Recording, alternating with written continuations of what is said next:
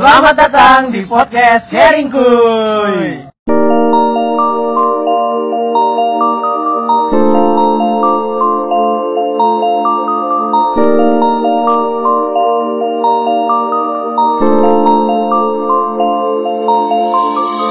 Halo teman-teman, balik lagi di episode kedua podcast Sharing Kuy bareng gua Glenn. Dan gue Jamie dan selamat datang lagi di obrolan abstrak kita. Jadi uh, malam ini mau bahas apa nih Jam? Kita lagi gabut ya, makanya saya gini saya gini. Jadi eh ada kegelisahan sih di dalam diri gue Glenn sekarang kayak rasanya dalam hidup itu ada hal yang bisa kita kendalikan dan hal yang nggak bisa kita kendalikan ya nggak sih? Hal yang bisa kita kendalikan dan tidak benar sih. Kalau gua ngelihatnya kalau yang kayak tidak bisa kita kendalikan tuh pastinya dari luar uh, diri kita. Kalau misalkan bisa kendalikan tuh tanggapan kita atas hal tersebut. Begitu sih Jam. Contohnya gimana? Contohnya buat hal yang nggak bisa kita kendalikan misalnya. Oke, contohnya ya Jam. Contohnya sih kayak komentar orang atau hujatan orang atau dimarahin bos mungkin atau hujan, gempa bumi segala macam itu kan nggak bisa kita kendaliin ya.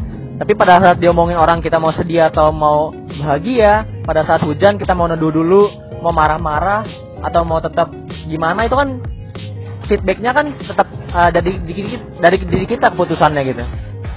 Oh berarti kalau gitu hal yang bisa kita kendalikannya adalah pikiran kita, sikap kita yang akhirnya mempengaruhi output dari diri kita keluar. Bener nggak kayak gitu?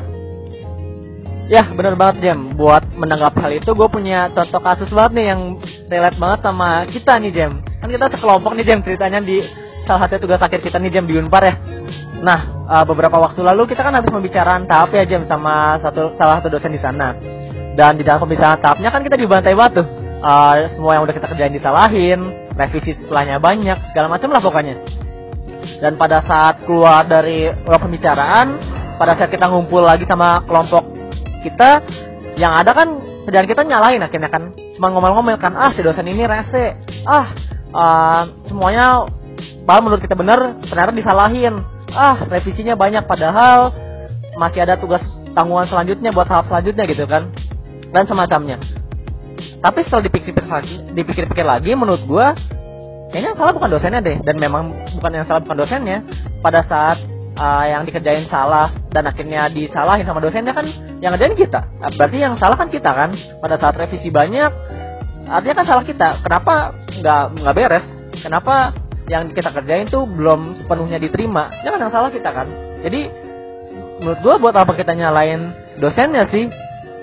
Uh, karena menurut gua pada saat kita uh, menyalahkan dosennya, kita nggak merefleksikan ke diri kita sendiri dan akhirnya kita nggak menjadi lebih baik. Itu sih Jem. Mungkin itu ya tadi maksudnya yang nggak bisa kita kendalikan. Contohnya itu bener banget. Mungkin sesaat kita merasa kayak gitu, tapi di satu sisi kita sadar kan berpikir kan nggak penting juga kita menyalahkan orang lain atas kegagalan kita gitu. Atau mungkin contoh lainnya, misalnya kita lagi ujian gitu ya, lagi ujian terus ada teman kita yang nyontek misalnya, dan pas hasilnya keluar ternyata teman kita yang nyontek hasilnya lebih bagus nilainya daripada kita dan kita nilainya jelek. Kadang kan kita auto berpikir ya kayak ah ya udahlah nilai gue jelek. Wajar orang gue nggak nyontek teman gue yang nyontek bagus ya emang ada dia nyontek. Ya kan apa apa hubungannya kan? Maksudnya ketika nilai lu jelek ya emang jelek bukan karena teman lu nyontek gitu kan.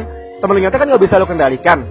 Tapi yang jelas ketika nilai lu jelek yang salah lu sendiri. Berarti lu nggak belajar berarti lu nggak nyiapin diri lu lu nggak merhatiin dosen di kelas dan akhirnya nilai lu jelek gitu. Dan kenapa kita harus menyalahkan orang lain yang sebenarnya itu di luar kendali kita gitu kan?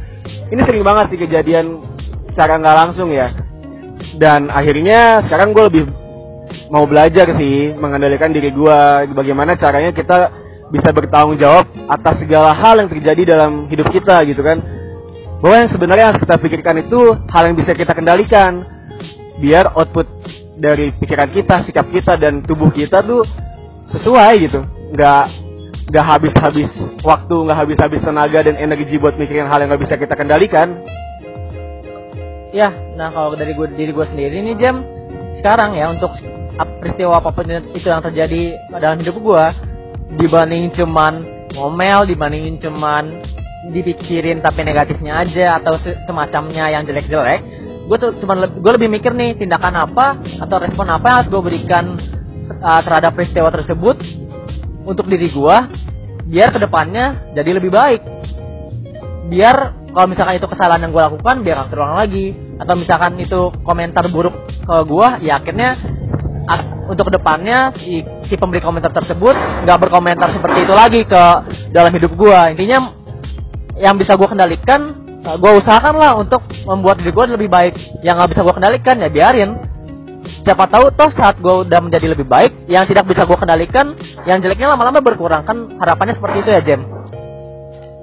Ya benar banget. Dan kadang ya kadang di saat kita menuju ke arah sana ada loh batu-batu ada hal-hal yang mengganggu kita untuk mencapai ke sikap yang bertanggung jawab tadi. Jadi kayak misalnya gini waktu itu teman gue nanya Jem penelitian lu gimana? Rannya masih berapa banyak? Dan gue ceritain kan bahwa gue ganti bahan ran gue segini lagi. Terus kayak temen gue tuh uh, gimana ya mungkin agak toksik dirinya bisa merubah pikiran gue nih bahaya gitu kan. Dia bilang kayak ah enggak lah gila teman gak akan beres. Yang bener aja baik banget kan lu. Waktu lu tinggal segini lagi lo gini gini gini gini gini Hah, itu batu-batu yang mungkin bakal menghalangi kita mencapai ke sana. Gue bisa aja jadi berubah pikiran kayak, iya ya, gila juga nih. Kok gue jadi ditambahin segini banyak uh, percobaannya. Tapi kadang gue harus ngerem lagi, harus inget lagi.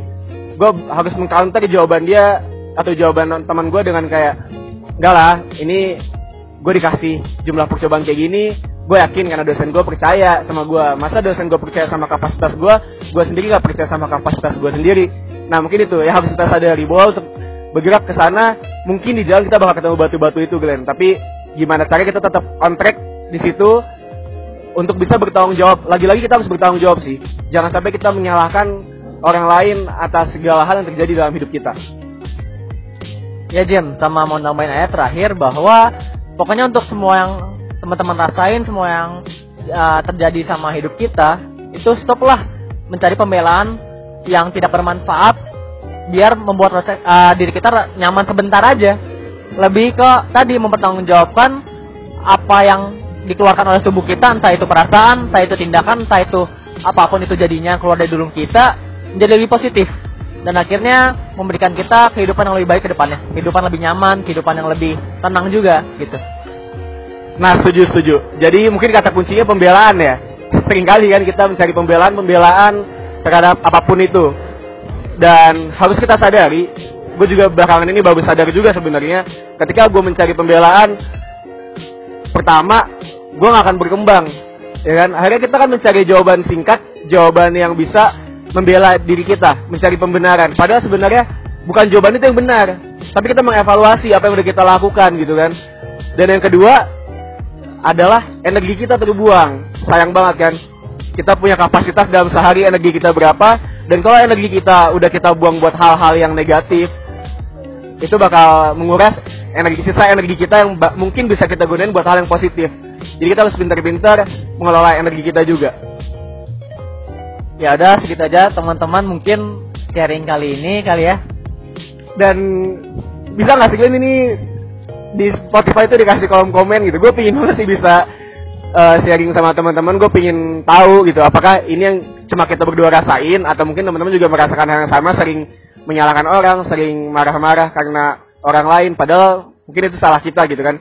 Atau gimana? Atau kontak lain WhatsApp email apa gitu?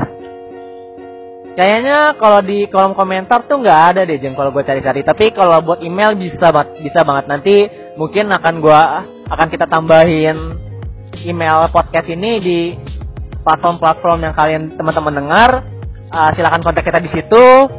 Uh, siapa tahu bisa memberikan kita masukan dan segala macamnya. Atau mungkin kalau misalnya teman-teman ada topik yang pengen dibahas oleh kita, bisa banget sih dikirim ke situ. Ya ini kan sesuai namanya ya, podcast sharingku. Jadi masa kita sharing aja gitu. Jangan berekspektasi banyak. Kita juga so tahu kan sebenarnya. Jadi jangan berekspektasi besar, tapi yang penting uh, kadang kita butuh teman diskusi kan buat refresh diri kita buat ngeriset diri kita ya kita pingin bisa banyak yang bisa berdiskusi lah sama kita. Ya udah mungkin segitu dulu dari kita.